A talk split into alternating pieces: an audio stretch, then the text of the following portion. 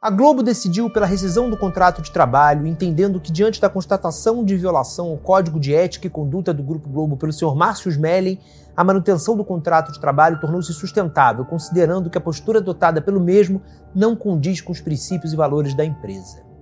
Esse foi um trecho do documento enviado no ano passado pela diretora de Riscos e Compliance do Grupo Globo, Ana Carolina Reis, para a Delegacia da Mulher do Rio de Janeiro, no âmbito do inquérito policial que investiga as acusações de assédio contra o humorista Márcio Melli.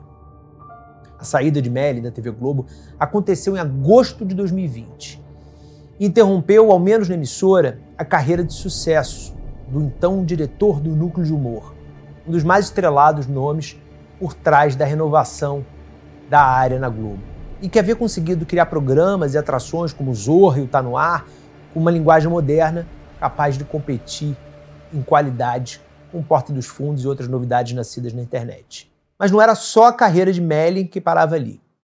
Conforme a própria investigação interna da Globo descobriria, a saída de um dos seus mais poderosos executivos, mais poder, um dos mais poderosos executivos do humor na história da emissora, era também uma resposta a relatos de assédio sexual e moral que teriam sido praticados por Melly contra atrizes, atores, roteiristas, editores e outros profissionais que durante anos ou tiveram medo de enfrentá-lo e denunciar seu comportamento potencialmente criminoso, ou se acostumaram com um ambiente de trabalho em que posturas assediosas pareciam se confundir com piada, e a linha entre chefe e funcionários era perigosamente fluida.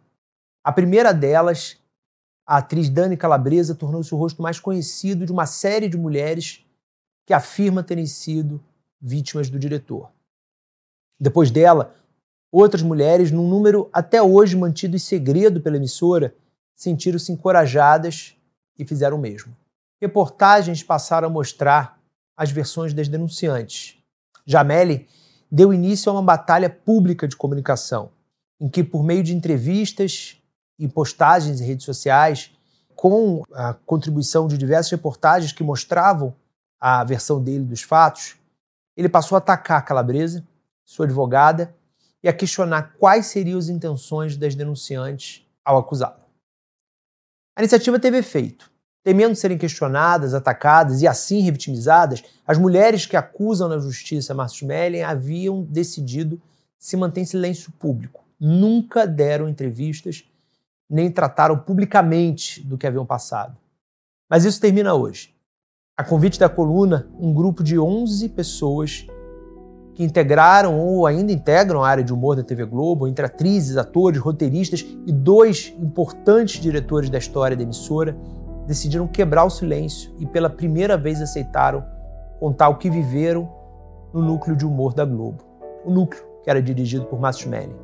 Neste vídeo que você está assistindo, caso Márcio Schmeling, elas falam, você vai ver a entrevista que eu e a jornalista Olivia Meirelles, minha colega aqui no Metrópolis, fizemos com as atrizes Dani Calabresa, Renata Ritt, Georgiana Góes, Verônica Debon, Maria Clara Gueiros, as roteiristas Luciana Fregolente e Carolina Warchavski, os diretores Sininha de Paula e Mauro Farias e os atores Marcelo Adnet e Eduardo Stebles. Em outro vídeo, Caso Masmelli, ele fala, publicado pela coluna no mesmo horário, você verá uma entrevista com Mellen, que também procuramos, com o objetivo de dar a ele a oportunidade de responder perguntas que nunca lhe foram feitas. Ao publicar essa série de reportagens, a coluna espera contribuir para esclarecer o que se passou no núcleo de humor da maior TV brasileira em um de seus períodos áureos. E ajudar a sociedade a entender o que é o assédio sexual e por que é uma missão de todos nós enfrentar. Que era o ambiente de trabalho com o Márcio Smelling? Para mim era um ambiente de muita brincadeira, divertido, é, em que não necessariamente de cara você podia identificar como um ambiente tóxico, porque era uma diversão, porque a gente estava trabalhando com humor, porque a gente foi ficando cada vez mais amigo nos anos todos que a gente trabalhou junto. Então, para mim, era um ambiente muito é, divertido e que tinha momentos de constrangimento que eu demorei para entender que aquele constrangimento não era normal. É, então, no meu caso, eu demorei para entender que aquilo que eu vivi, que aquele constrangimento tinha o um nome de assédio. Porque era tudo muito divertido, que a gente trabalhava com humor, porque era um programa muito bem sucedido, que a gente estava fazendo muito sucesso, porque a gente estava. Sempre a gente saía, a gente ria. É, então, eu acho que de cara não era uma coisa que você olhava e falava, nossa, que. Assim, quero dizer que o ambiente tóxico não necessariamente é um ambiente rígido, onde tem uma pessoa que está dando bronca na outra, onde tem uma coisa que você visivelmente reconhece a toxicidade. Eu acho que a toxicidade estava é, numa outra camada, que no meu caso eu demorei um bom tempo para identificar que era tóxico e que aquele constrangimento que eu senti em determinados momentos não é normal de sentir. E que camada era essa? Os momentos em que é, eu, ele pedia carona para voltar e que a gente comentava entre as meninas: será que você vai comigo? Será que para não ficar sozinha? As piadas que rolavam às vezes no caminho quando a gente estava voltando para casa. É, é, algum momento em que tinha uma, um elogio da coisa do corpo e tal, e que eu, que sou muito despachada, e que sou relaxada, e que sou brincalhona também, contracenava com aquilo, mas ficava, ai, que saco, a gente, né? O meu subtexto era, que saco que a gente tem que ouvir isso toda hora, e... mas brincava, até às vezes falava, ai, que saco, mas...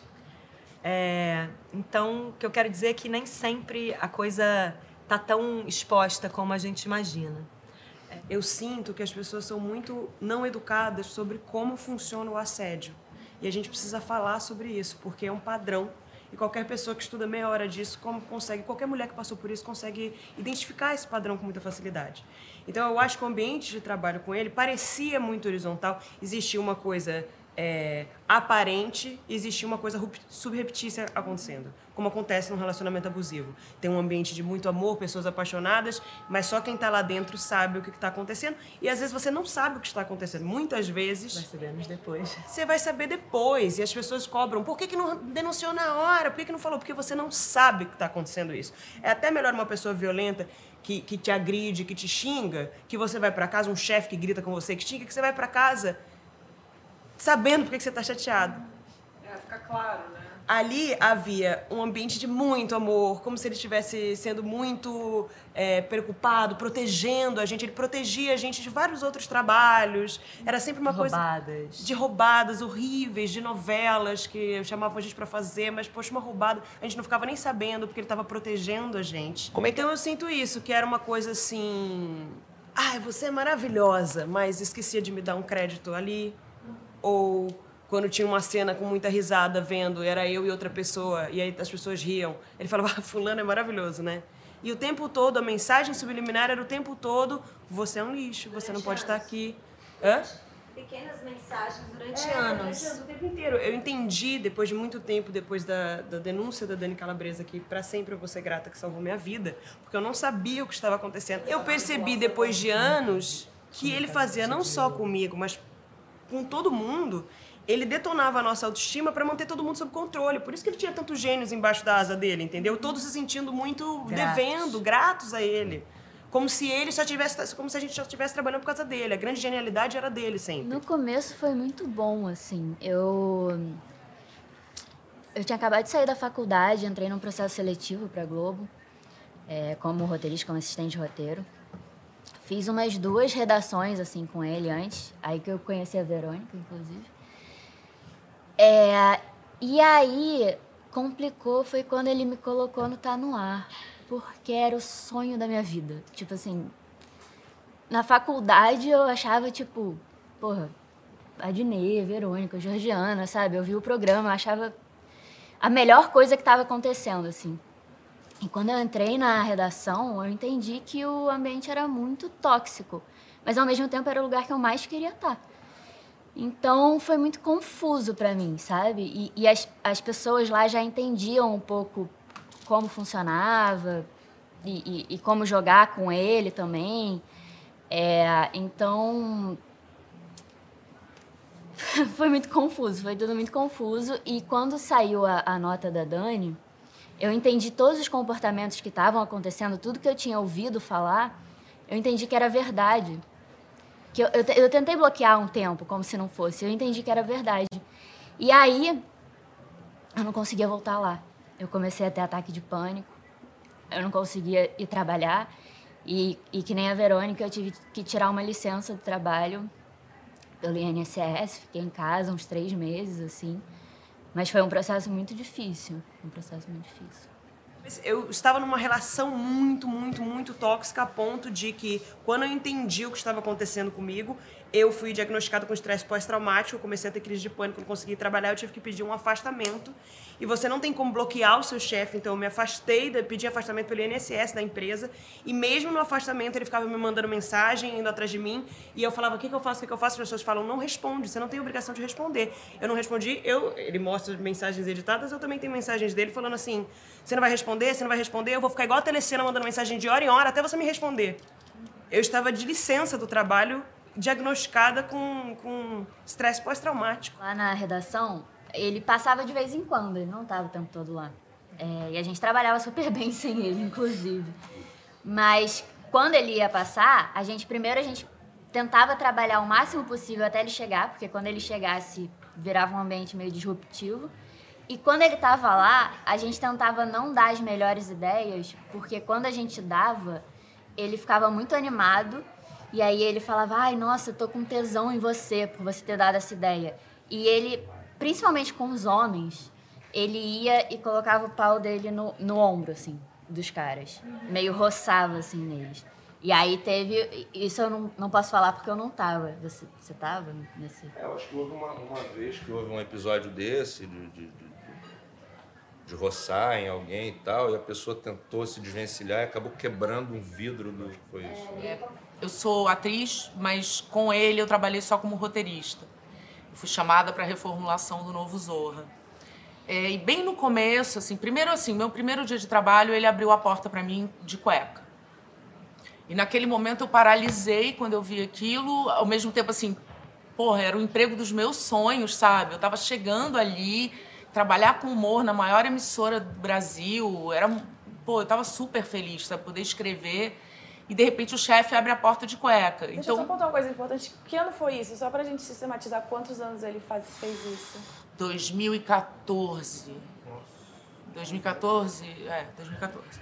É, e tem uma coisa que eu acho importante explicar, que nós somos mulheres que trabalham com humor. Os meninos também. É, e a gente é, responde muito no humor as coisas. É, é, uma forma que a gente tem de. Sabe, eu quando levava cantada, olha que absurdo, eu respondia, ai gente, para, já tem quem me coma. Era nesse nível. Quando esse cara abriu a porta de cueca, que eu parei, e ali foi uma, era uma decisão de vida. Ou eu atravesso esse portal ou eu volto para minha casa daqui. Onde foi isso? Foi num flat que a Globo alugava pra gente trabalhar. Antes Que era o flat do Leblon. Era o flat, não, esse flat era em Ipanema. Eu consegui, na hora, essa presença de espírito da piada, né? E eu olhei pra ele e fiz assim, nossa! Aff! E entrei. Mas ali eu sabia que eu tava entrando num lugar que não, não era tão legal quanto eu imaginava. Mas tudo bem. E é isso. Era, era um trabalho, sabe? Eu, eu achava que eu tinha o melhor emprego do mundo, que era a coisa mais legal do mundo. Era fazer as pessoas rirem, era contar histórias e tal. E um dia eh, eu cheguei no trabalho e eu descobri, porque eu nos anos 90, eu sou, eu sou anciã, gente. Nos anos 90 eu fiz um clipe de um cantor famoso que eu apareço de peito de fora. Não é mais o mesmo peito, nem procurem, não se dê um trabalho que eu já operei. É, ele pegou esse clipe e juntou todos os homens da redação e botou o clipe na TV grande. E pausava cada vez que aparecia o meu peito. No dia seguinte eu cheguei para trabalhar, eu não era mais uma autora, eu era um pedaço de carne. Os olhares eram outros, sabe? E aquilo me fez muito mal, me jogou num lugar muito ruim. E a partir dali eu, eu tive que realmente me esforçar para impor a minha voz, impor a minha palavra. Ele diz que eu falo grosso, eu falo, sou contralto. Eu sou uma mulher que tem ideias e que apresenta as minhas ideias e luto por elas. Anos depois, eu resolvi mostrar dois projetos para ele. É, um projeto que ele não aprovou e um que virou Mulheres Fantásticas no Fantástico. Só que eu, para levar o projeto, o projeto estava aqui na minha cabeça. Eu levei um livro que é Garotas Extraordinárias, Histórias para Dormir para Garotas Fantásticas e Extraordinárias. Eu falei, a gente tem que contar a história de mulheres que foram silenciadas na história para as crianças, para as meninas, para essas meninas crescerem sabendo quem foi a Marie Curie, sabe? Quem foi a Frida Kahlo, quem foi as mulheres que não conseguiram falar. A Frida Kahlo ainda conseguiu, coitada, mas assim, sabe, foram apagadas da história, porque quem conta a história é quem vence a guerra.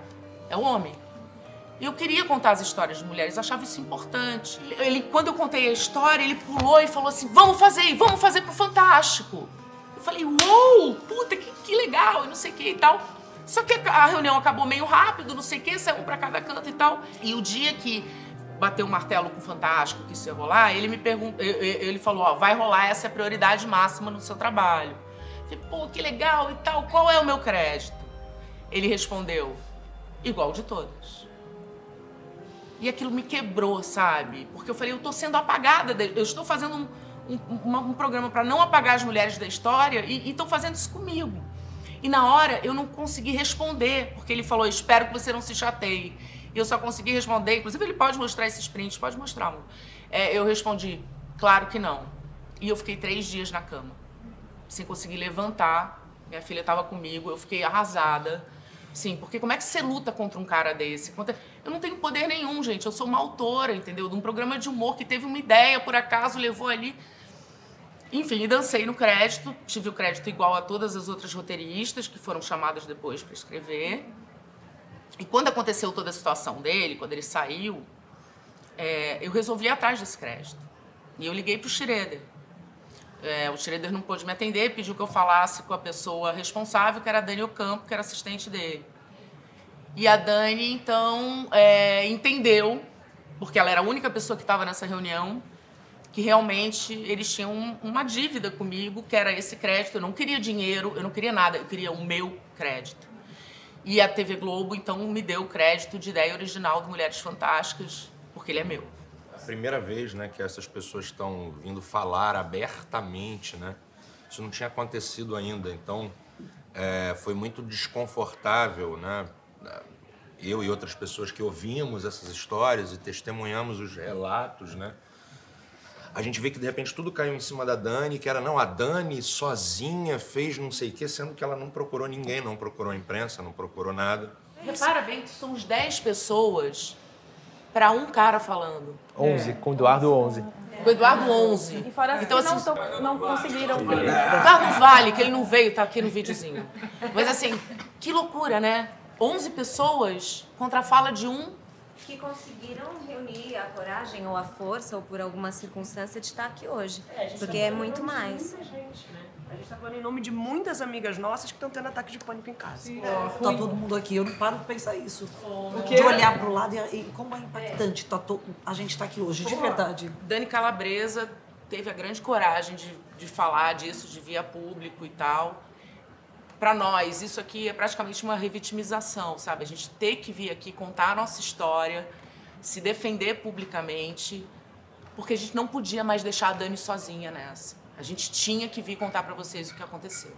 A Por que, que tá... vocês decidiram fazer isso? Porque, primeiro, a gente tem sido muito atacada, é, existem histórias rolando, conversas rolando, como se nós nos, eh, tivéssemos nos unido para acabar com a vida dele, para acabar com a carreira dele, o que não faz sentido, porque eu tenho tanta coisa mais para fazer do que acabar com a vida de alguém. É, e era muito importante que as pessoas soubessem que a Dani não está sozinha. Isso não aconteceu só com a Dani Calabresa entendeu? E, e não estão todas aqui. Muitas estão com medo e não vieram e não conseguiram. Eu recebi um telefonema antes da gente começar a filmar dizendo que estava tendo um ataque de pânico. Então, assim, não é fácil estar aqui, é muito difícil. A gente está pela gente, pelas mulheres desse país e pela Dani Calabresa. Eu queria agradecer você, Dani, por aguentar isso até agora sozinha. Luciana, quantas mulheres vocês já identificaram, que vocês souberam, já chegaram a vocês é, relatando comportamentos abusivos do Márcio? Vocês, vocês têm um, um, vocês conseguiram chegar a um número já? Cara, são muitas. Eu não consigo tá é, quantificar exatamente. Como é, perdão? Está com o Excel aberto. É, mas em, em níveis diferentes, de formas diferentes e tal. E eu acho que era isso. Todo mundo ouvia coisas, todo mundo via coisas e ninguém se falava. A hora que a Dani deu o grito dela, todas fizeram. Caramba, eu me sinto assim, eu me sinto assim, eu me sinto assim. E foi aí que a gente começou a se comunicar, entendeu? Uma coisa que a gente. Muitas de nós, por exemplo, parece que é um complô. Que foi- teve gente que eu conheci ontem, quando eu cheguei no Rio de Janeiro, que eu não conhecia. As histórias sempre foram muito protegidas, ninguém sabe muitos detalhes da história da outra pessoa. No meu caso, eu já estava fora do programa quando eu entendi o que tinha acontecido comigo. E quando eu li na matéria o nome da Dani, que ali eu falei, caraca, não foi só comigo, porque se a Dani não falasse, eu ia levar isso pra mim que nem minha família ia saber, nem minhas melhores amigas sabiam. Então, a Dani ter tido coragem de falar foi o estopim, só que não tá fácil. Assim, se eu tô aqui, eu não dormi essa noite, tô tremendo de medo, tem muitas pessoas que também não estão aqui. Sim. E é muito importante para a gente falar, porque alguém teria que peitar, primeiro, para que a gente pare a nossa única proteção, que as pessoas saibam a nossa cara. A gente está, de novo, se tornando vítima para se proteger. E para conseguir parar um movimento que está afastando ainda mais as pessoas que podem corroborar o caso. Que movimento Então, é esse, É Renata? uma, posso falar? É uma tática, é uma estratégia. Todo abusador tem porta-voz, tem estratégia. E a estratégia é descredibilizar as vítimas, é desqualificar as mulheres. Ah, então essa é uma amante vingativa, essa é uma ex-namorada louca, essa é uma ambiciosa que quer fama. Então ele, ele inverte, como ele não consegue comprovar, ele não consegue negar, porque é verdade, ele tenta confundir a opinião pública e tentar manipular a narrativa de são todas loucas, só que olha quantas loucas e esse grupo não está completo. E ele se vale do fato Porque de que a gente não quer mostrar Quando cara. ele ataca e quando ele tira mensagens fora do contexto, ele mostra trechos fora do contexto. E aí ele tenta confundir como se, ah, mas flertou. Então, nada autoriza assédio, mas as pessoas pensam, meu Deus, ele vai vazar print meu. Meu Deus, isso é uma ameaça. Então, ele afasta pessoas e cala vítimas e cala testemunhas. Porque as pessoas que viram pensam, meu Deus do céu, eu não vou entrar nesse grupo porque elas estão desabando. Olha isso. As vítimas estão sendo obrigadas a virem expor o rosto e o nome. Nenhuma vítima tem que passar por isso. E detalhe, a gente já teve a nossa denúncia acatada. A nossa denúncia foi dentro da empresa. A gente, em momento nenhum, a gente foi para a imprensa.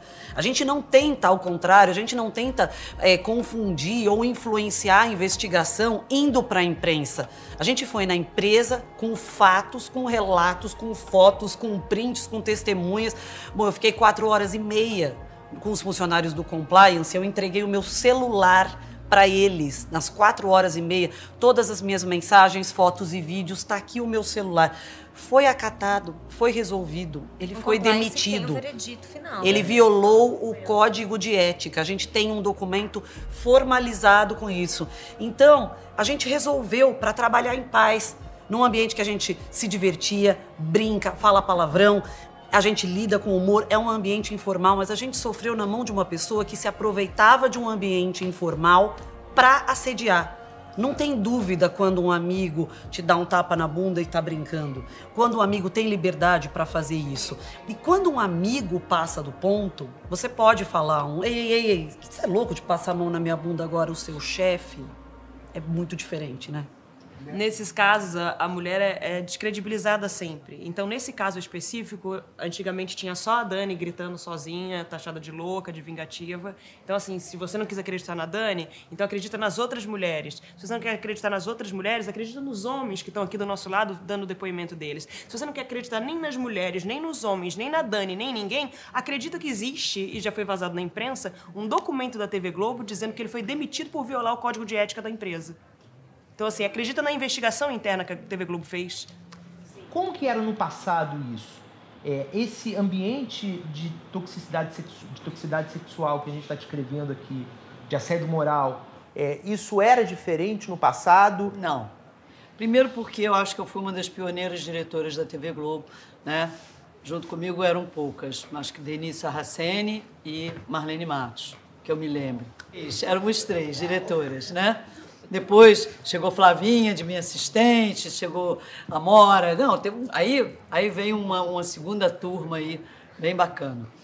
É, não, era muito difícil. Era muito difícil. Minha primeira renovação contratual, a pessoa já está falecida, é, é, foi na sala dela, é, ali no Jardim Botânico, né? E a gente chegava, ia para a sala dela e fazia a renovação contratual ali.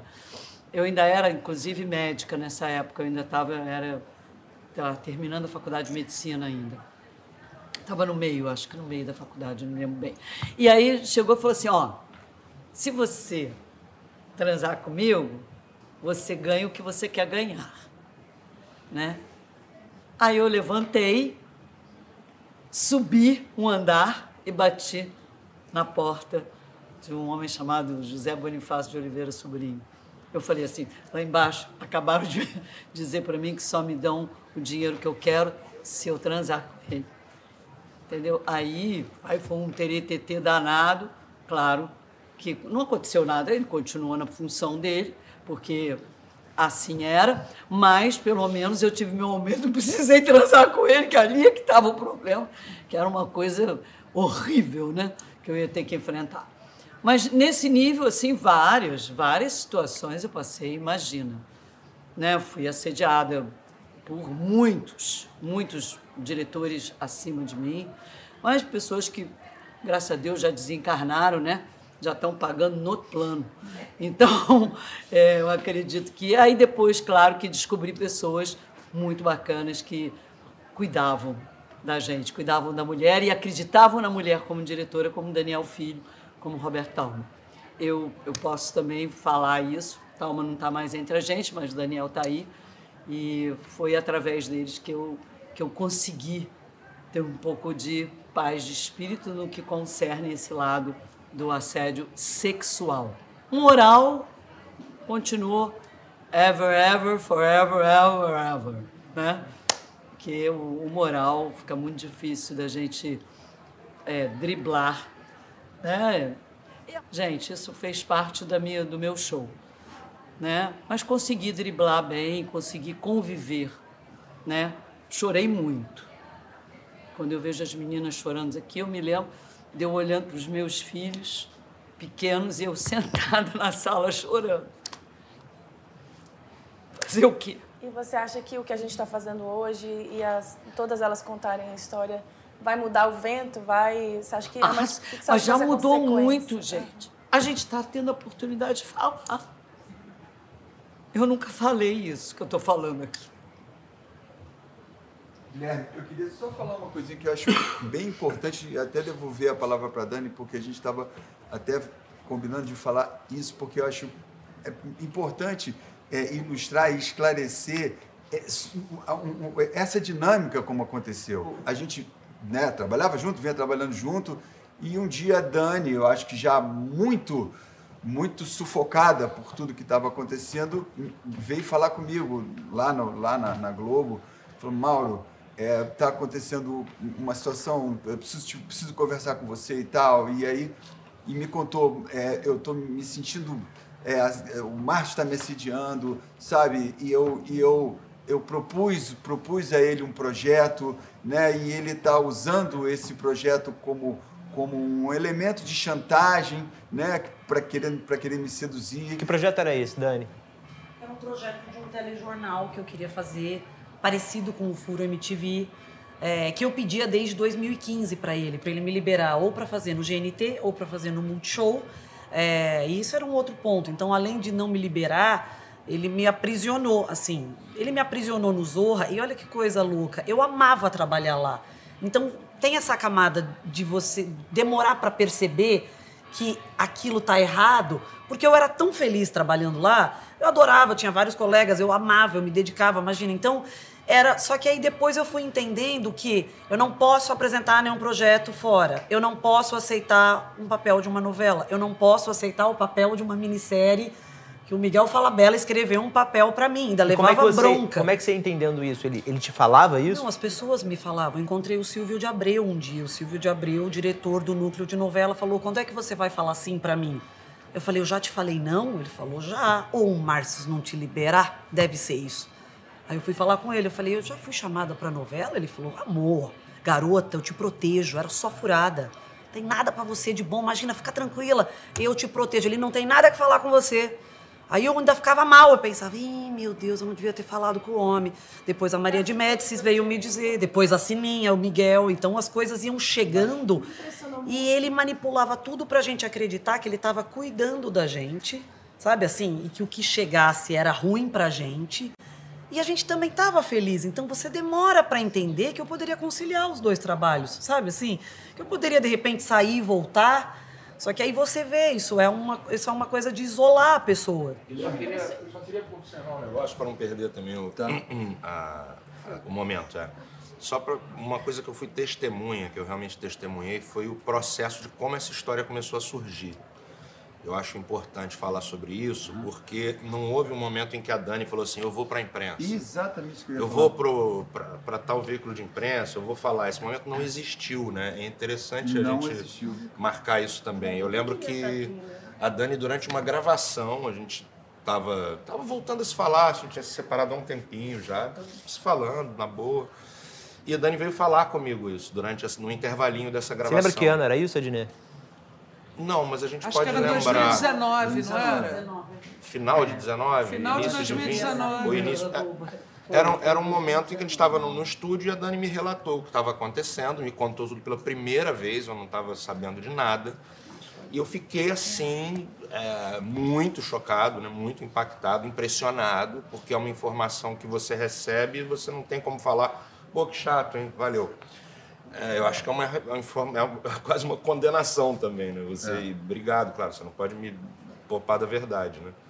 Mas a partir do momento que você recebe essa informação, você tem uma responsabilidade também, que é caramba. O que, que eu faço com isso? É, se eu ficar parado no mesmo lugar sem fazer nada, eu tô errado, né? Eu tô contribuindo, eu tô sendo negligente com a confissão dela. E eu acho, não tenho certeza disso, mas nessa confissão que você fez para mim, a gente estava microfonado, alguma coisa, tinha alguém perto, alguém ouviu. E aí isso saiu no jornal depois de uma maneira meio, meio torta, que não era exatamente o que você tinha me contado. Falava Saiu no jornal, você diz, alguém da imprensa publicou sobre é isso. isso. E eu, e eu somei o A mais B, era assim, é óbvio, ela me contou, a gente com o microfone, alguém ouviu, saiu. Então não Antes foi. fazer a, a, a Antes? denúncia oficial. do Muito antes. Você ainda não tinha procurado compliance Muito aí. antes. Eu já tinha falado sobre como era difícil trabalhar com ele, graças, juro pra você, eu preciso falar isso. Tô emocionada de estar aqui com o grupo, porque a Maria Clara Gueiros, o Mauro, a Sininha, mas eles foram as pessoas que mais me deram força, assim. A Maria Clara Gueiros segurou na minha mão e me ajudou a enxergar que era inadmissível aquilo que eu estava vivendo, porque até eu tinha dúvida se eu estava sendo dramática, sabe? Assim, se eu estava errada, se eu estava exagerando. E eu também não queria comprar briga com o chefe, porque eu amo trabalhar, então comprar briga com ele, sabe? Custaria mesmo a minha carreira, só que chegou um ponto que eu queria sair. Para mim, eu não tinha medo de ficar, eu tinha medo de, eu não tinha medo de sair, eu tinha medo de ficar. Eu me via muito mais feliz não pegando o avião para vir para o Rio. Eu não queria mais vir trabalhar. Eu passava o crachá na portaria chorando. Então eu pensei, agora eu tenho que falar, porque se eu sair vai ser tão melhor para mim que eu já eu, eu quero falar. E a Maria Clara falou: vai falar com a Mônica Albuquerque. Vai falar, você tem que falar. É, uma- ele, tá, ele já estava me descredibilizando, ele já estava, ele sacou, acho que antes de mim, então ele já estava nessa estratégia de eu sou louca, eu sou vingativa, é por causa do furo, não é por ter agarrado a força ou assediar. Ele espalhou isso para todo mundo. Eu ia trabalhar, eu ouvia dos redatores. né? Ele falou: você está com problema na cabeça, você está com problema psiquiátrico. Então ele me descredibilizou antes, pensando que se essa me der dor de cabeça falando o que eu faço, eu já deixo eu pintar ela de louca antes. Mas eles sabiam, e são meus amigos do dia a dia. Imagina, minha diretora da escolinha, meu diretor do Zorra, minha parceira de trabalho. Sabem que eu chego no horário, que eu decoro o texto, que eu não sou. Tenho defeitos pra caramba, mas não sou louca. E eu fui falar, eu não tive coragem de falar do assédio sexual a primeira vez que eu falei com a direção. Quando você fala pelo direção, medo do você diz o escândalo. compliance. Eu não fui no compliance primeiro. Primeiro eu fui na Mônica Albuquerque e na Jazete. Que e falei para elas que estava insustentável trabalhar num ambiente que eu comecei a perceber que eu era barrada dos convites, que eu não era liberada para as coisas, que eu estou trabalhando com tremedeira, que ele se aproveita das brincadeiras para brincar é, ereto, que ele pega de verdade, ele tenta enfiar a língua de verdade, não é selinho, não é piada, não é brincadeira.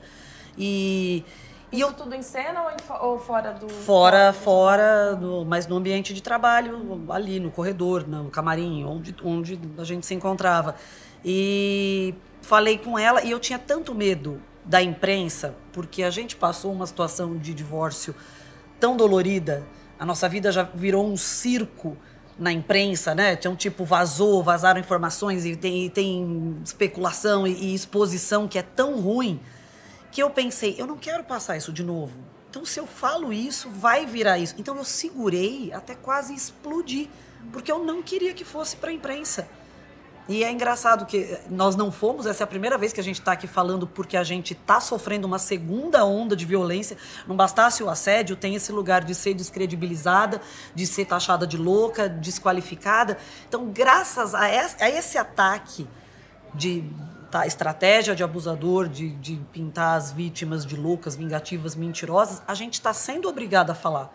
Porque senão a gente não viria para a imprensa. Mas isso que eu acho importante esclarecer aqui, Guilherme, porque, primeiro, é, o, o público, as pessoas que não, não conhecem o processo, elas se fazem várias perguntas. Como, por que, que o Adnei então não foi lá denunciar na empresa? Por que, que o Mauro não foi lá denunciar na empresa? Por que, que a Dani não chegou logo e botou, pô, botou logo a coisa na mesa e "Va- é isso que aconteceu?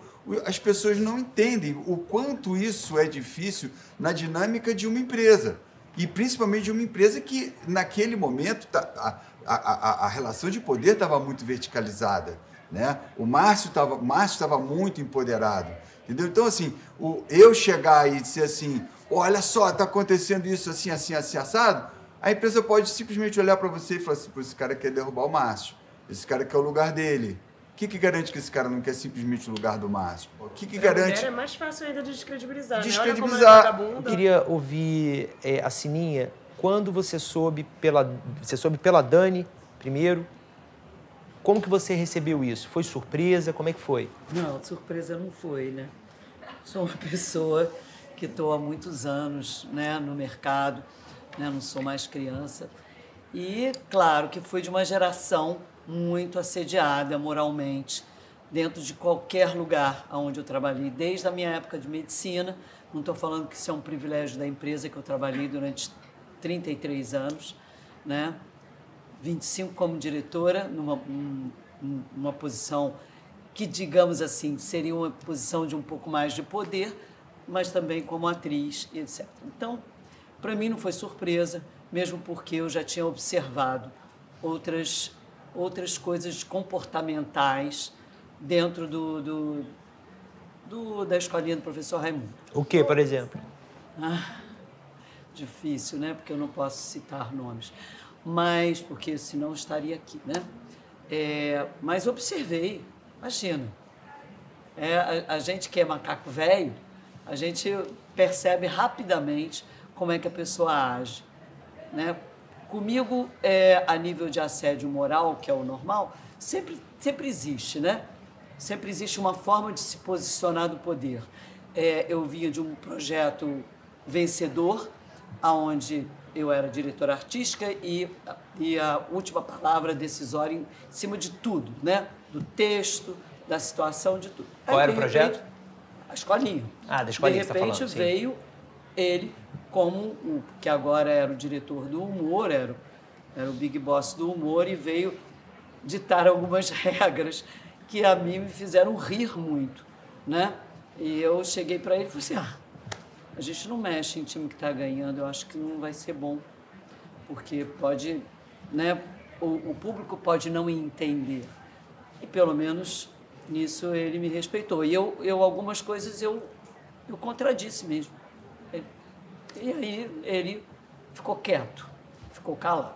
Quando a Dani veio me procurar, eu estava fora do país, até atendi um telefonema dela. Ficamos assim bastante tempo no telefone. Mas esse papo do Adni com ela, eu tenho quase certeza que foi na gravação da escolinha, porque já existia uma retaliação à, à figura dela em cena. Ele já estava de chefe. De que maneira se dava chefe. essa retaliação? Era porque ele criticava, né? acabava de gravar, ele ficava no meu ouvido e criticava. Ah, tá vendo? Ela está implicando. Está implicando com os redatores, está implicando com o texto. Ela não está falando do texto como tem que ser falado. Eu falei assim, não, eu acho que o texto não está bom mesmo. Essa é minha opinião. Entendeu? Há anos fazendo isso, e esse, principalmente esse produto. Né? E eu, eu acredito que é isso que está incomodando. Não, não, não, loucura da cabeça dela. Ela tá, tá perseguida. E ele fazia isso com homens e mulheres, essa... essa... É, ele fez especificamente com a Dani e, e especificamente com outro colega, homem também, como não tá aqui, eu não vou falar mais. Um, um adendo só que a Sininha falou de reclamação sobre a Dani, né? Era um programa em que a gente... A Dani não respeitava o texto, né? Era um programa que a gente criava muito, né? Então realmente eu lembro de olhar para o lado, e é uma coisa maravilhosa, eu olhava para o lado e vi o, Evandro Mesquita, ele fazia não um papai, ele fazia o texto inteiro. Então ele escrevia à mão um papel inteiro. É, não, ele não mudava uma frase, ele mudava, ele reescrevia todo o texto. Eu escrevia toda a minha introdução, minha primeira fala e tal, mas a, o problema era a Dani, que criava muito menos do que a gente, por exemplo. E sem falar nome, mas tem uma proteção de uma atriz que passou, né? Uma coisa que é... é... Tem uma, uma, uma... atriz do, da, da, da, escolinha que foi uma coisa que eu presenciei e, e não tenho como, eu sabe? Também. É, eu, eu e a Sininha, em momentos diferentes, essa mesma pessoa nos pediu ajuda e comigo eu estava na situação. Ela me pediu ajuda porque ele estava acuando ela e assediando ela de uma maneira que ela ficou. E eu não, eu não, eu não tinha visto isso. Eu estava pegando o meu carro no, no estacionamento e ela falou: me bota no teu carro, me leva para qualquer lugar, porque eu, ele está me assediando tanto que eu não quero ficar sozinha aqui no estacionamento esperando o meu carro chegar. Aí eu falei: não, eu te levo. E levei ela no, no hotel, que ela, ela, ela não é do Rio, estava esperando o carro da produção. E ela estava nervosíssima. E eu, eu não tenho como não dar ajuda a ela e não dizer, depois que essa bomba estoura, não dizer que eu vi isso acontecer. Porque isso o é um... nome disso é assédio. O nome disso é assédio e eu não posso, assim, o fato de eu de eu ser testemunha é muito importante, porque eu vi coisas acontecendo, eu vi a Dani durante seis meses da, da, da nossa vida de camarim, me falando, me falando, me falando coisas, o desconforto dela, o, o, angústia que ela tinha de não querer pegar o avião para vir para o Rio gravar, a, ela não queria passar o crachá. Eu me lembro quando você fala isso, me, me vem sempre essa imagem de eu, eu, eu tremo de passar o, o, o crachá. Ela estava em sofrimento e me confidenciando isso. Como é que, na hora que ela resolve denunciar, como é que eu não não vou ficar do lado dela e dizer, eu sei, eu tô, eu tô vendo o teu sofrimento. Eu, eu quero só terminar de falar sobre claro. essa atriz, que infelizmente não está aqui, infelizmente, né? É, que, que a Maria Clara falou, que no ano seguinte, quando terminou essa, essa temporada, que eu presenciei algum, algumas situações, né? De longe a gente percebe, e aí fui conversar com outras pessoas né, do, do, da minha equipe para saber o que estava acontecendo. Por que chora? Por que saiu chorando? Por que chegou chorando com a maquiagem borrada para começar a gravação? Aí passou isso. Chegou no ano seguinte, eu recebi um comunicado de que o personagem dela iria sair. Aí eu falei, por quê? Ah, porque, porque achamos que era politicamente incorreto, não sei o que. Eu falei, não. Não, a gente, a gente pode modificar a forma de fazer, né? Eu sou mulher, gente, pelo amor de Deus, né? Ah, não, eu falei, não, uma coisa é a seguinte, eu fico, se o projeto for exatamente como ele está. Ninguém entra, ninguém sai, ou se entra, ninguém sai. Quem entra não sai. Entendeu? Só sai se quiser sair. Ah, não quero fazer, entendeu? Mas tudo bem. Mas não vamos retirar, não.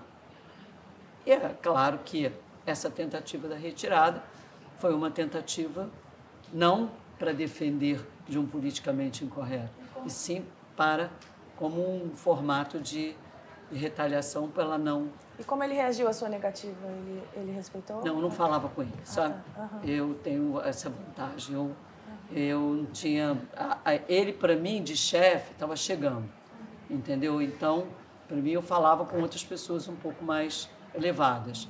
acima dele. Né? Então, na minha, na minha, na minha atitude, eu, eu nem, nem me referenciei a ele, nem fui a ele, nem nada.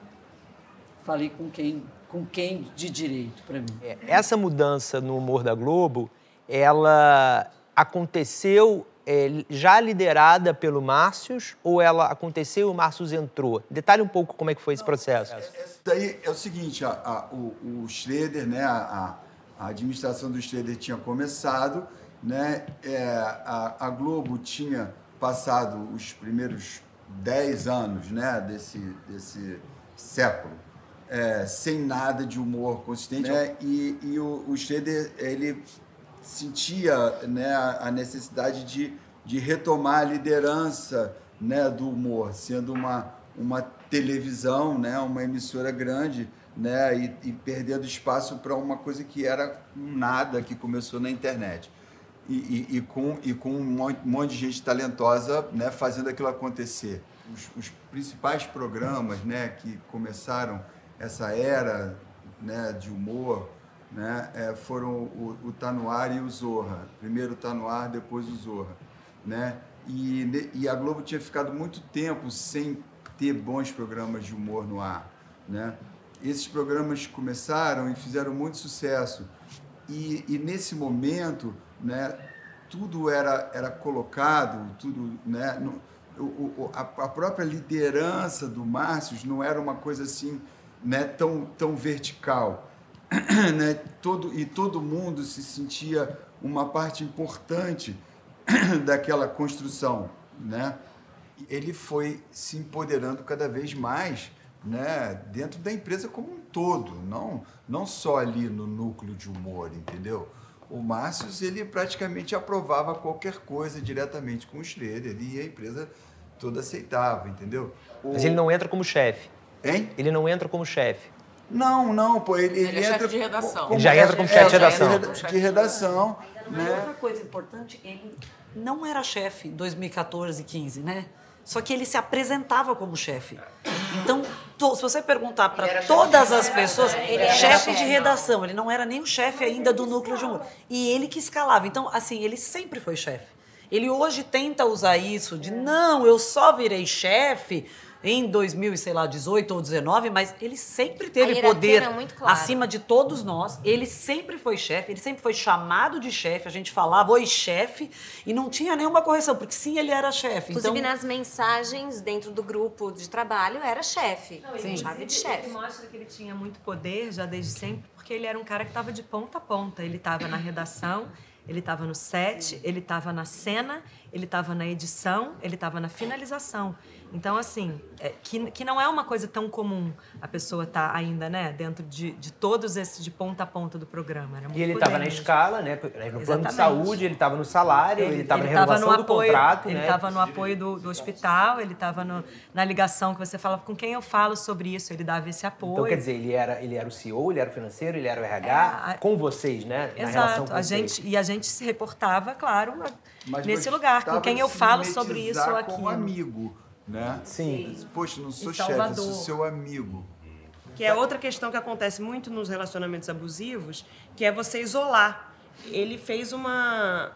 A Casa do Humor, antigamente os humoristas escreviam junto com, com os outros redatores. Ele alugou uma casa paralela e ele isolou o humor e ele negociava, não só o meu, o contrato de muitas pessoas. A gente não tinha acesso à empresa. É, eu também concordo com a questão do elenco, inclusive para mim o Márcio representava a Globo. Para mim eu estava quando eu falava com o Márcio, eu estava falando com a Globo. Para mim existia essa essa, essa sensação.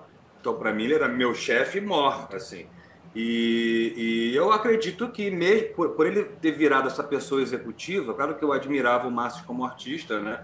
Mas muito mais pela inteligência dele ali no roteiro, nas coisas do que como ator, alguma coisa assim, mas sempre admirei.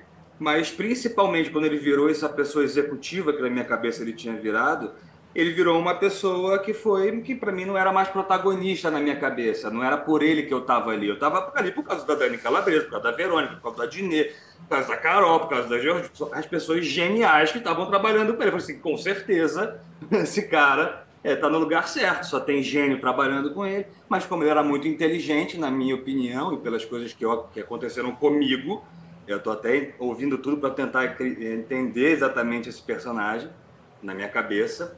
É, mas depois que aconteceu comigo tudo, eu entendi que ele utilizava da inteligência dele da nossa sensibilidade, da nossa hipersensibilidade, porque para fazer humor a gente não pode ter pudor, então ele utilizava dessas coisas que a gente, que a gente é obrigado a não ter. Essa disponibilidade. Utilizar, é, para poder utilizar da gente, assim. Muita, acontece quase como se fossem essas coisas que acontecem em rituais, em esses gurus e tal. São pessoas que con conseguem manipular é, é, a emoção de outras pessoas que estão 100% dispostas a, a trabalhar ali porque querem fazer o negócio ser do caralho, entendeu? E são pessoas que são geniais no que estão fazendo ali. Sim, outros chefes se portavam dessa maneira, outros humoristas homens se portavam dessa maneira? Na minha visão, eu puxando pela memória, eu não lembro de outra pessoa com o perfil dele. Tudo bem, a gente, nós somos seres únicos, né? Somos diferentes uns dos outros, reagimos de forma diferente a cada coisa. Todos aqui temos erros, é, arrependimentos, quanto a isso tudo bem. Mas era uma, eu não via ninguém como ele não. O que me impressionava, o que me chamava mais atenção, isso é para mim, é uma coisa minha, era de uma certa falta de vida pessoal, assim, que ele queria transformar aquela coisa do trabalho, a espontaneidade das relações profissionais, inclusive para a vida dele, para vou, vou pegar essa energia e vou fazer dessas pessoas minhas amigas, vou chamar elas para o meu sítio, vou chamar elas para uma viagem internacional, vou. Então, sempre uma coisa assim, caramba, mas e a sua vida, os seus amigos, as... o seu tempo livre, o seu descanso, o seu fim de semana? Era uma coisa que não existia. Então, não sei para vocês, mas para mim era uma. não havia ninguém igual. Ainda mais alguém que se utilizasse é, do humor para muitas vezes nos ferir ou, ou né, fazer certas coisas que estão sendo relatadas aqui hoje. Então era alguém diferente, assim. E que tivesse esse poder hierárquico, que é uma diferença, assim. Então, no ambiente, algumas situações poderiam até se repetir com colegas. Ah, sim. Mas a, a diferença clara e que, fa e que faz toda a diferença era a posição. Claro. Mas é o que eu acho, eu acho ele muito inteligente, assim, né? Um cara muito inteligente, é um cara que pensa um pouco na frente, assim, né? E é, são pessoas meio esquisitas que fazem isso, né? Porque usam do roteiro da vida para poder tentar controlar o, a vida das outras pessoas. É esquisito. Eu não sei exatamente o que significa, qual é o diagnóstico disso, o que, que existe. Né? Você falou da coisa do predador sexual. Acho que ninguém aqui vai saber te dizer exatamente o que, que é. A gente precisa da justiça e desse, e dessa, desse suporte técnico para entender exatamente o que, o que, que acontece, né?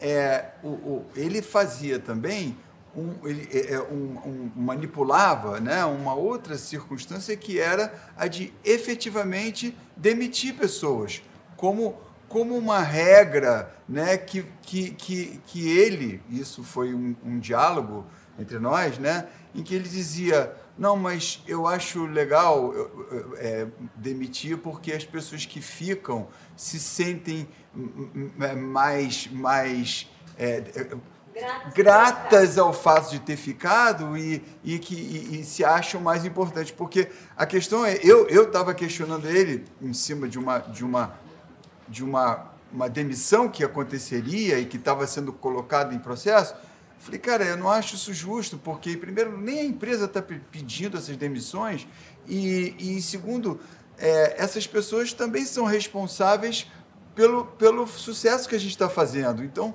é do nada, a gente vai né? mandar a gente embora e tal. É, e, e, ele disse, não, eu acho bom mandar a gente embora, até porque... E eu falei, eu acho bom mandar a gente embora. Eu falei, mas, mas peraí, é, as pessoas que ficam também vão se, vão se sentir é, é, desestimuladas, aquadas, porque vai, podem pensar, amanhã sou eu. Ele falou assim, não, essas pessoas que vão ficar, elas vão se sentir assim, pô, que bom que eu fiquei, vou dar mais ainda meu sangue pelo, pelo trabalho. A impressão é que a gente era um xadrez humano, quase. É. Sabe aquele tabuleiro de xadrez? Um poker humano. Gente, é, é, é, era isso, éramos peças que ele ele fazia o que ele queria. E a coisa do humor, desculpa, a coisa do humor, essa coisa da gente reagir no humor, às vezes é muito difícil da gente se explicar. É, tinha a, a gente zoava muito ele por esses avanços, né, em, é, em cima das regras de compliance e das regras tinha um, um livro que tinha na redação Código de Ética. Código de Ética Código de ética do Grupo Globo. que eu, eu, eu já ouvi histórias dele chegar na redação e jogarem esse código de ética em cima dele. Quando ele pra se defender de alguma. Sabe? Brincando, tipo, brincando, ah, vê se aprende e tal. E tanto que teve o episódio da banheira, inclusive. Que foi uma história que ele marcou um encontro com todos os roteiristas eh, subordinados a eles, das 50 pessoas, na casa de campo dele em Mauá. E fomos todos, a gente tinha que ir, não tinha como não ir. É, só que isso era fora dos domínios Globo, né? E aí a gente foi, obviamente, festa, churrasco, todo mundo bebeu, tava festejando e tal, e tinha uma jacuzzi. Que eu fui parar dentro dessa jacuzzi, já aprendi, não vai a jacuzzi com muita gente, que não dá certo.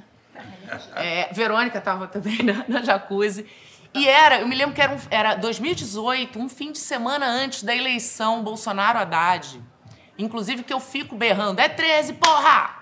É 13, porra! Depois de seis cervejas, a pessoa já né, tá assim. Inclusive não sabia que estava sendo filmado aquilo. E a gente começou a fazer uma musiquinha pra zoar ele, que é não tem compliance lá, não tem compliance na casa de Mauá, não adianta reclamar no DA. E era nesse lugar do humor que a gente fazia isso, que era assim, ó, a gente sabe o que você está fazendo. A gente já entendeu esse jogo aqui. Mas e vamos lá.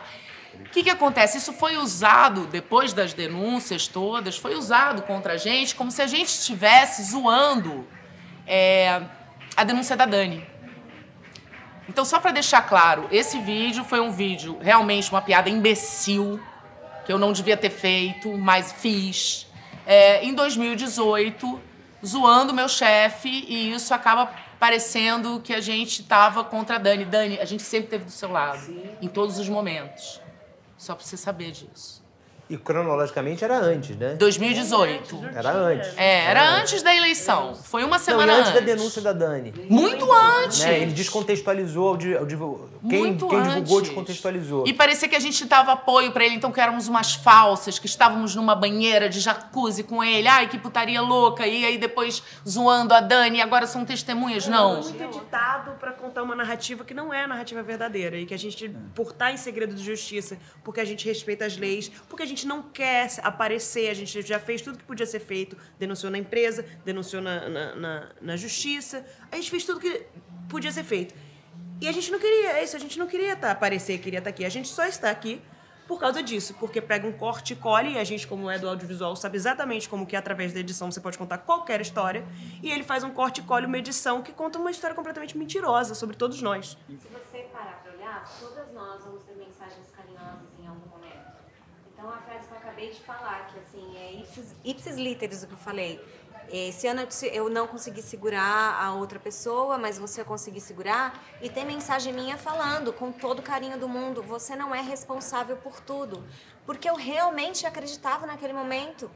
Então eu entendi que eu estava numa relação perigosa, mas ainda assim ele ainda representava, por mais dois anos depois disso, o cara importante que me colocou lá dentro eu realmente acreditava naquele momento.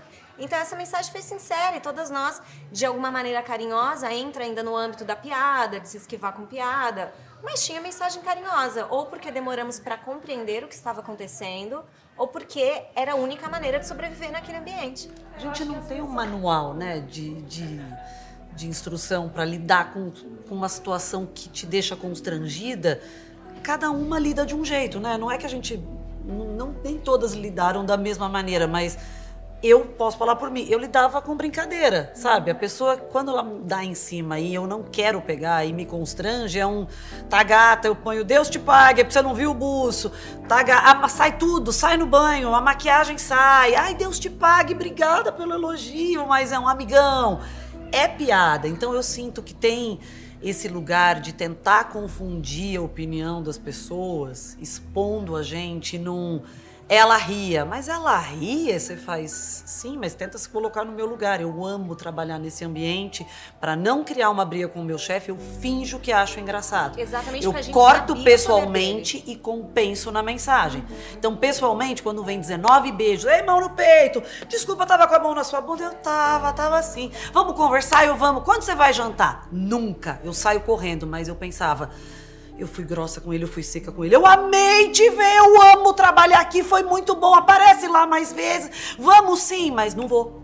Pessoalmente eu não vou. Não fico sozinha com ele, mas por mensagem é uma tentativa de confundir um. Essa riu, essa deu trela, essa eu peguei, essa eu namorei. E esse é um recado para as mulheres, tudo pode acontecer. As pessoas, a gente até se questiona, eu não sei se eu fui assediada porque ela falou não. Eu fiquei uma vez, eu fiquei dez vezes. A gente sabe o que é assédio. Assédio é você cruzar um, um limite que não foi permitido. Um marido não pode, é, sei lá, passar um pênis na mulher sem autorização. Você fala, você não é casada? Sim, mas é- não é permitido. Não é, não é todo momento que é permitido. Um namoro, um, um ficante. Ah, fiquei algumas vezes. A pessoa não chega enfiando a mão na sua bunda porque você já ficou com ele. Né? A gente tem. Nós somos várias e nós temos casos diferentes. E tem várias que não estão aqui, isso é importante também lembrar. Então tem pessoas que não ficaram, tem pessoas que ficaram e nada descredibiliza isso. Isso é um discurso para tentar convencer uma sociedade, nossa sociedade que é machista, sabe assim, de somos loucas, somos vingativas, somos piranhas, somos vagabundas e isso não é verdade. Sabe, isso era um ambiente de trabalho, ele é um chefe. Eu ouvi já de uma colega um. Ah, eu não lembro de assédio, eu lembro dele dando muito em cima de você, ele te dava muito mole e ele sempre tentava ficar com você. E você faz, então, isso é assédio. Essa insistência é assédio. É que a gente. é, Pra, pra gente é um aprendizado, né? De, de usar a palavra assédio. Você faz um, ele tá chato, que tarado, ele também fica passando a mão em você. É difícil a gente usar a palavra um. Um assediador. É difícil a gente chegar nesse estágio, mas acho que quanto mais a gente vai falando, as pessoas vão se identificando. É receber uma mensagem fora do horário de trabalho, todas sabem qual é a, a sensação, e você falar, vou responder na segunda-feira de manhã com. Porque se não respondo, eu dou uma imagem, se respondo Sim. na hora do outro, uma preocupação constante e eterna. Isso acontecia com você? Sim. Uma coisa importante de, de pontuar, que se repete em muitos casos, é como eles colocavam como responsável pelas nossas carreiras, por estarmos lá dentro, por viabilizar o projeto. E, e como a gente, muitas de nós não se conversava, a gente foi entender quando a gente foi saber dessas histórias depois. Então, um padrão que se repetia, tipo no meu caso, eu não conhecia, nunca fui apresentada a ele. Eu fui assistir ele num espetáculo e do palco ele me reconheceu e fez todo um discurso e eu falei, caraca, esse cara que representa, quando eu comentei com um amigo meu à época, eu não estava contratada, isso deve ter sido 2013, 2014 no máximo. Eu contratei que ele veio, eu, eu comentei que ele veio falar comigo, que eu estava no radar, que ele ia fazer de tudo para que eu entrasse na Globo, que ele ia ficar de olho, mas uma conversa amigável. Até ali não tinha nada demais. Meu amigo falou: Cara, ele é o cara lá dentro.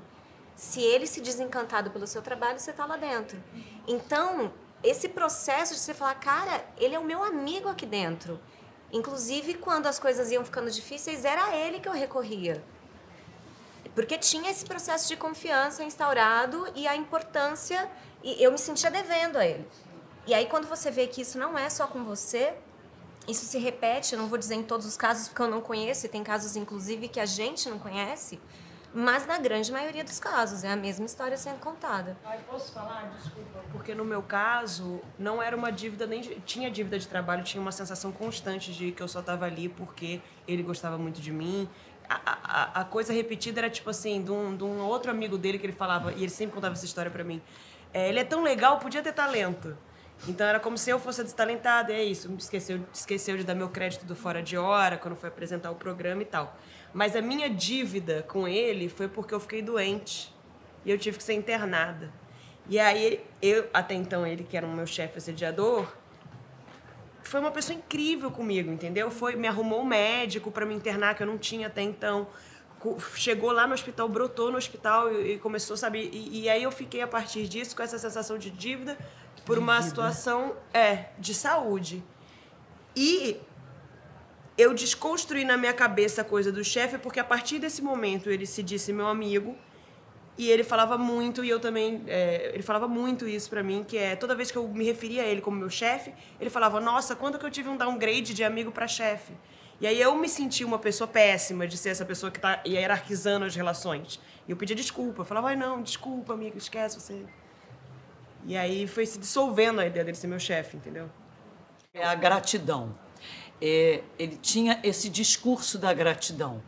Olha, é, agradeça, agradeça. Você tá, você continua na TV Globo aqui, sim, porque eu segurei você. Ele já queriam isso? te mandar embora. Disse. Não disse assim dessa forma explícita, mas disse. Disse o suficiente para eu que sou inteligente, eu entendi. E, e faz isso, e fazia isso. Eu depois descobri que não era só comigo, que era com todo mundo. Todo mundo era, de uma certa forma, grato. Ai, não, não, mas eu não posso falar nada, porque, né, afinal de contas, eu sabia que eu não estava por causa dele mesmo. Eu sabia que uma hora eu ia ter que sair, pelo- até pela minha idade mesmo, uma coisa normal, natural. Entendeu? Uma- uma No meu caso, veio mais como uma ameaça mesmo. Como foi? E Essa fala não veio em tom. A, a fala em que eu sentia que eu devia para ele foi a, a, a minha entrada. Esse momento foi um tom de. Ali eu entendi todo o código. Então, é, eu não. é, A fala foi direta. Tal pessoa eu não segurei, você conseguiu segurar esse ano. Então, para mim, tá dado. Então, enquanto se você mudar de comportamento, se você não aceitar o jogo, você não continua aqui. Ele gritava no ambiente? Como é que ele fazia essas ameaças? Que tipo de recurso ele Não, não, usava tudo- para que as pessoas entendam que por que, que é turvo a linha? Do- a geração do amor, a- a- né, o estúdio do amor. Ele nunca levantou a voz, ele não tem Não, essa não, não energia não. agressiva. E isso é muito, é o que confunde muito, porque é num outro lugar, entendeu? O Márcios é meu amigo desde 1991. Era meu amigo, desculpa eu. Eu conheci o Márcios na escola de teatro. Eu tinha muito apreço por ele, por- pela forma como ele tratava minha mãe no antigo Zorra, né? não no Zorra modificado. Mas ele fazia isso. E aí depois ele veio com, ó, vou te dar para você fazer a sua mãe na escolinha. Eu não queria fazer. Se eu quisesse trabalhar de atriz, eu tive vários convites, eu não queria. Mas, é, de uma certa forma, aí de novo eu me sentia grata, sabe? Aquela coisa de gratidão, né? Isso é, esse, esse era um, um, uma coisa recorrente na atitude dele. Tudo dele, você, ó, fiz o seu projeto ser aprovado, você, vou, segurei você na Globo, ó, mas seguinte, você vai sair, mas ano que vem você volta, porque eu já pedi. Não foi ele que pediu. Já sabia pela Mônica que eu ia voltar no ano seguinte, mesmo sem ele falar. Não, porque eu sinto que comigo, eu acho que ele não. Ele, ele fazia isso, ele fazia as pessoas acreditarem que quem tinha levado ele pra TV Globo, né? Outras pessoas podem falar sobre isso, se quiserem. Mas ele, ele fazia. Você falou também de um outro ator da escolinha, que ele contou pra esse ator que tinha sido ele, na verdade tinha sido você que tinha chamado ele. Então ele fazia isso, fazia a gente acreditar que ele que tinha trazido todo mundo pra TV Globo, mesmo quando ele não tinha trazido. No meu caso especificamente, o Mauro já tinha me chamado pra fazer aquele outro programa, como era o nome? Dos meninos que tinham Porchat, que tinha umas sketches. Não tô lembrando. Não, não. Junto, Junto misturado. misturado. O Mauro, o Mauro já tinha me chamado para fazer o Junto Misturado porque ele tinha me visto fazer stand-up. Então a gente se falou. Então quando eu fui pra Globo, quando eu fui entrar no Tá No Ar, eu sabia que tinha sido o Mauro. E eu lembro de uma das primeiras cenas que eu tava fazendo, que era Polícia Brasileira, tava eu e a Dinê, que era inclusive uma paródia com essa coisa da, da- pessoa que é vítima ser questionada, que era o Adnei e o Márcio eram dois policiais, e eu chegava e falava, moço, moço, acabei de ser assaltada ali, nananã. Ele falava, ah, mas você tá também com o celular dando sopa no, no lugar de alta periculosidade. E era exatamente essa paródia, o Adnei estava, e aí Márcio olhou pra mim e falou assim, você fez bem essa cena, né? Você é talentosa, pensar que você estava escondida lá em outra emissora, né? Você me deve um boquete. Aí eu virei pra ele e falei assim: desculpa, senhor, esse boquete pertence a Mauro Farias. e, aí, e aí isso virou uma piada entre a gente. O Mauro falou: gente, vou ganhar um boquete, nem tava sabendo. Depois a gente falou: eu falei, então, eu já paguei mais subido de 50 reais, é ele que vai fazer, tá, senhor? Não sou eu, mas você vai ganhar.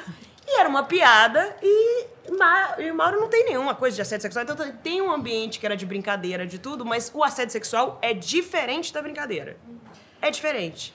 As atrizes que é, estão aqui, vocês que contracenaram com ele, como que era o Márcios nesse momento? ele sabia respeitar o, li- o- o limite do corpo alheio? Como ele se portava? Não, Tem muitas pessoas, só para vocês saberem, Brasil, esse não, não é o grupo todo, é, mas tem uma, uma das vítimas que hum, fez esse comentário um dia para mim, falou, eu falei, nossa, como ele é chato, como ele é tarado, toda vez que ele vem, ele passa a mão na bunda, e eu vejo ele passar na sua, porque eu vi ele fazendo isso com ela. Ela falou, a nossa sorte é que ele não é elenco aqui, ele não está como ator, ele era o nosso diretor. Ela falou, quando eu trabalhei com ele como ator, toda cena de beijo, ele enfiava a língua e depois falava: Eu errei, vamos fazer de novo? Para enfiar a língua na boca dela de novo. a pessoa X está dando muito problema, então escala menos ela. E aí a gente, como redação, tinha essa, essa coisa de escalar menos a atriz. E depois a gente foi descobrindo que tinha a ver com esses abusos também. Então, tipo, na época que alguém rejeitava ele, ele criava uma história e aí trazia pra gente, e aí a gente reescalava a partir disso. Então, era um abuso, era duas vezes, né? Era um abuso sexual e um abuso moral, porque estava também é, acarretando na, na carreira dela. Abuso trabalhista. É isso. Agora, e outro, para terminar, eu queria te, te perguntar, Verônica, é, do episódio do Casos e Acasos, que é um projeto que não foi pra frente, mas numa reunião teve uma coisa muito chata, né? Queria te pedir pra você contar esse episódio. É, porque, como eu disse, tem uma linha do tempo gigantesca, né? Então foram vários períodos dessa relação com ele. E teve esse período em que eu tava. Foi minha primeira redação também lá na Globo, foi o Caso e Acaso, foi onde eu conheci a Carol. E foi até a Carol que me atentou para isso, que nessa, nessa fase, né, que era meu chefe que ficava isso, ai que chato, as meninas da comentavam. Quando você deu seu relato, você falou que sua cabeça bateu na parede, a Carol falou assim, eu já ouvi ele fazendo isso com a sua cabeça. E eu não lembrava. Eu lembro do barulho que fez na parede, assim, no meio da reunião. Eu não tinha essa memória, só que a Carol falou que comentou com um amigo nosso em comum, quando eles saíram da redação, ninguém falou nada comigo, mas eles falaram entre si, que fez um barulho. E aí, na hora que a Dani relatou que ele bateu a cabeça dela que fez o barulho, ela veio falar comigo. Ela falou: Você lembra? Eu acho que eu lembro, é, eu lembro desse dia que eu me esquivei e bati a cabeça. Às vezes eu até penso, eu penso assim, caramba, mas a gente falando aqui, a gente vai prejudicar ele, em algum lugar, claro. Ao mesmo tempo eu penso assim, caramba, eu acho que só eu tenho algum sentimento por ele. Mesmo depois de tudo isso. Que não tem nenhum sentimento por mim. Nunca teve. Mas a gente fica mal porque a gente tem sentimento. E a gente ainda, mesmo nessa situação, a gente fica, pô, eu não queria que ele, eu não quero que ele, sei lá, passe pelo que outras pessoas passaram de jeito nenhum. É, só a mais uma justiça mesmo, de- né? Não, é mais uma sensação de a gente precisa parar, ele- a gente precisa parar ele. Não é que a gente quer destruir a vida dele. a Não, não, claro que não. de Com esse ciclo, vidas. inclusive, é um ciclo dele. Ele para com um ciclo que é dele, que faz mal a ele, inclusive, mas é uma questão muito mais é, profunda, né? Assim, Pra mim é uma questão meio com as mulheres. Claro, Porque claro, eu sei, tudo- eu sei as consequências que isso teve pra mim, eu sei a consequência que isso teve para as pessoas que estão do meu lado, e eu realmente não queria que mais pessoas passassem por isso. E eu acho que a simples demissão dali, do, do dia da demissão até hoje, eu tenho certeza absoluta que a gente poupou muita gente. já. Naquele momento você te- você teve um gesto que algumas pessoas consideram que foi muito importante para a coisa ter consequências na Globo. Né? Foi um e-mail que você mandou para o Carlos Henrique Schroeder é, falando sobre o comunicado. Co- Como que foi isso? Você considera que a- ali foi esse sentimento de indignação que fez que você tomasse essa decisão? É, sim, foi um sentimento de indignação, mas foi mais do que isso até. Eu, como sou um cara que gostava, gosto muito do Schroeder, eu acho ele um cara que foi muito, muito bacana artisticamente pra gente. Assim, foi um momento artístico muito bom, eu gosto dele. Eu fiquei preocupado com ele, assim, também, além de tudo, eu falei assim, cara, se essa história está acontecendo, não param de surgir relatos. Ele vai ser responsabilizado, porque né, ele é um diretor, então eu quis comunicar ele falar, meu amigo, é, só um e-mail, claro, profissional, mas também que tem um carinho, uma amizade, né? Dizendo, cara, você precisa fazer algo, ou pelo menos saber o que está acontecendo, porque isso não vai parar, isso é uma coisa que está fazendo assim, ó, que está crescendo, e, enfim, eu queria envolvê-lo, né? No sentido de, acho que fiz o corretíssimo, né? Assim, de falar, olha, estou te comunicando que está acontecendo isso, isso e isso. Isso é uma coisa que está rolando aqui agora E eu quero que você esteja a par, porque eu não consigo imaginar nenhuma pessoa que envolvida num caso como esse teria uma atitude diferente de apoiá-las, entendeu?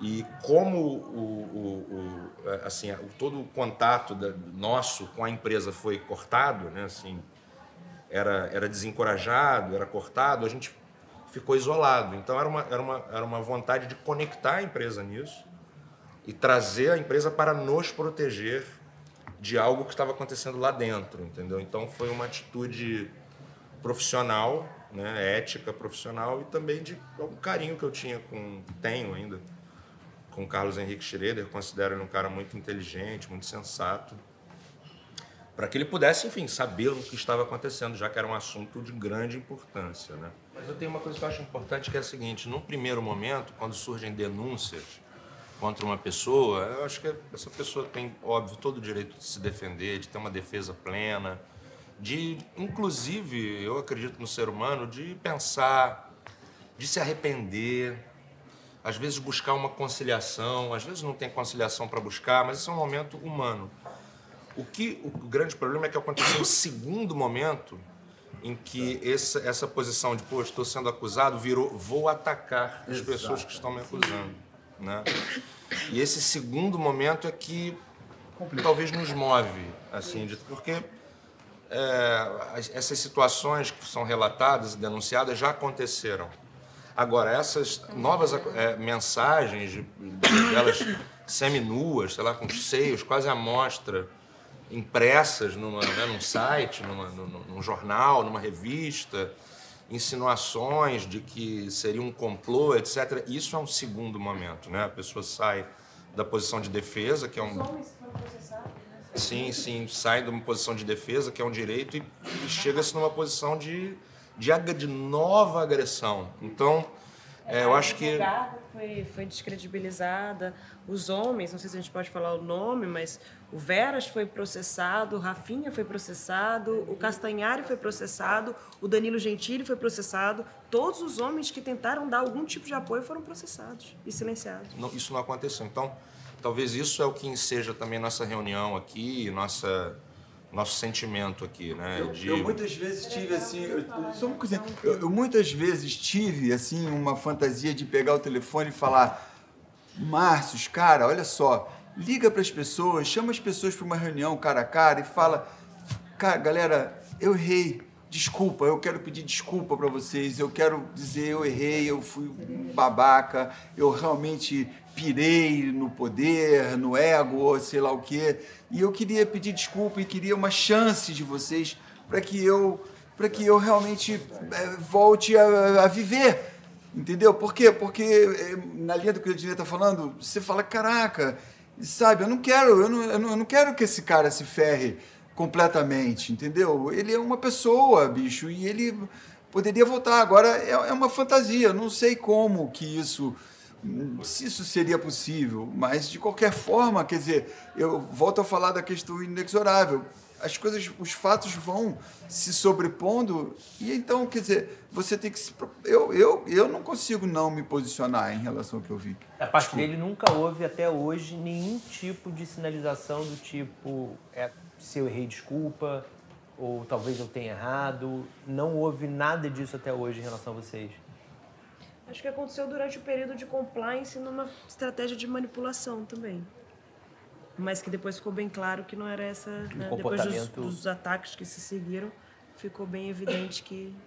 É, eu só queria falar uma coisa que é o, que me deixa triste também é, é pensar em quantas mulheres estão lutando para denunciar algum abuso, algum tipo de abuso e veem a nossa história e vão acabar desistindo, porque o que a gente está passando é o maior medo de todas as, as, mulheres, de ser revitimizada, sabe? Tipo, é uma das coisas mais difíceis que a gente pode pensar em fazer é estar aqui. Ninguém queria estar aqui falando. Mas assim, a gente teve que vir. E, e pensar nessas mulheres que vão olhar para isso e falar, tipo, olha, se eu denunciar isso que vai acontecer, me quebra o coração meu sonho era que eu não precisasse mais pensar nisso. Eu morro de medo de ficar estigmatizada e aí a nossa, o nosso trabalho depende muito da nossa imagem pública. Então, assim, para que me chamar se ele pode chamar outra atriz que não tem um estigma colado, uma letra escarlate no peito, né? Então, eu acho que eu posso falar para todo mundo aqui, a gente tá exausto. Tudo que a gente queria era deixar essa história para trás e nunca mais. A gente não ia nunca se mobilizar desse jeito para destruir uma pessoa. Não tem nem sentido, né? Tipo, sabe? não nos define, né? Isso não, isso não nos define. Isso é uma coisa que aconteceu e seguimos e que, que eu acho que é um medo também das mulheres, sabe? Assim, um medo de vítimas, de ser vista como uma mulher assediada e é um isso não não te define. Sabe o que é bom? Eu acho que a gente não, não perdeu a. Eu acho que vocês que passaram por tudo isso não perderam a alegria, o- a, a sacanagem, o espírito é, livre que o ator tem, sabe? Que é a nossa Porque- terapia, né? Como a gente É, lida com a é. vida é com humor. Foi, isso foi aproveitado, né? Aproveitam-se da minha nobreza.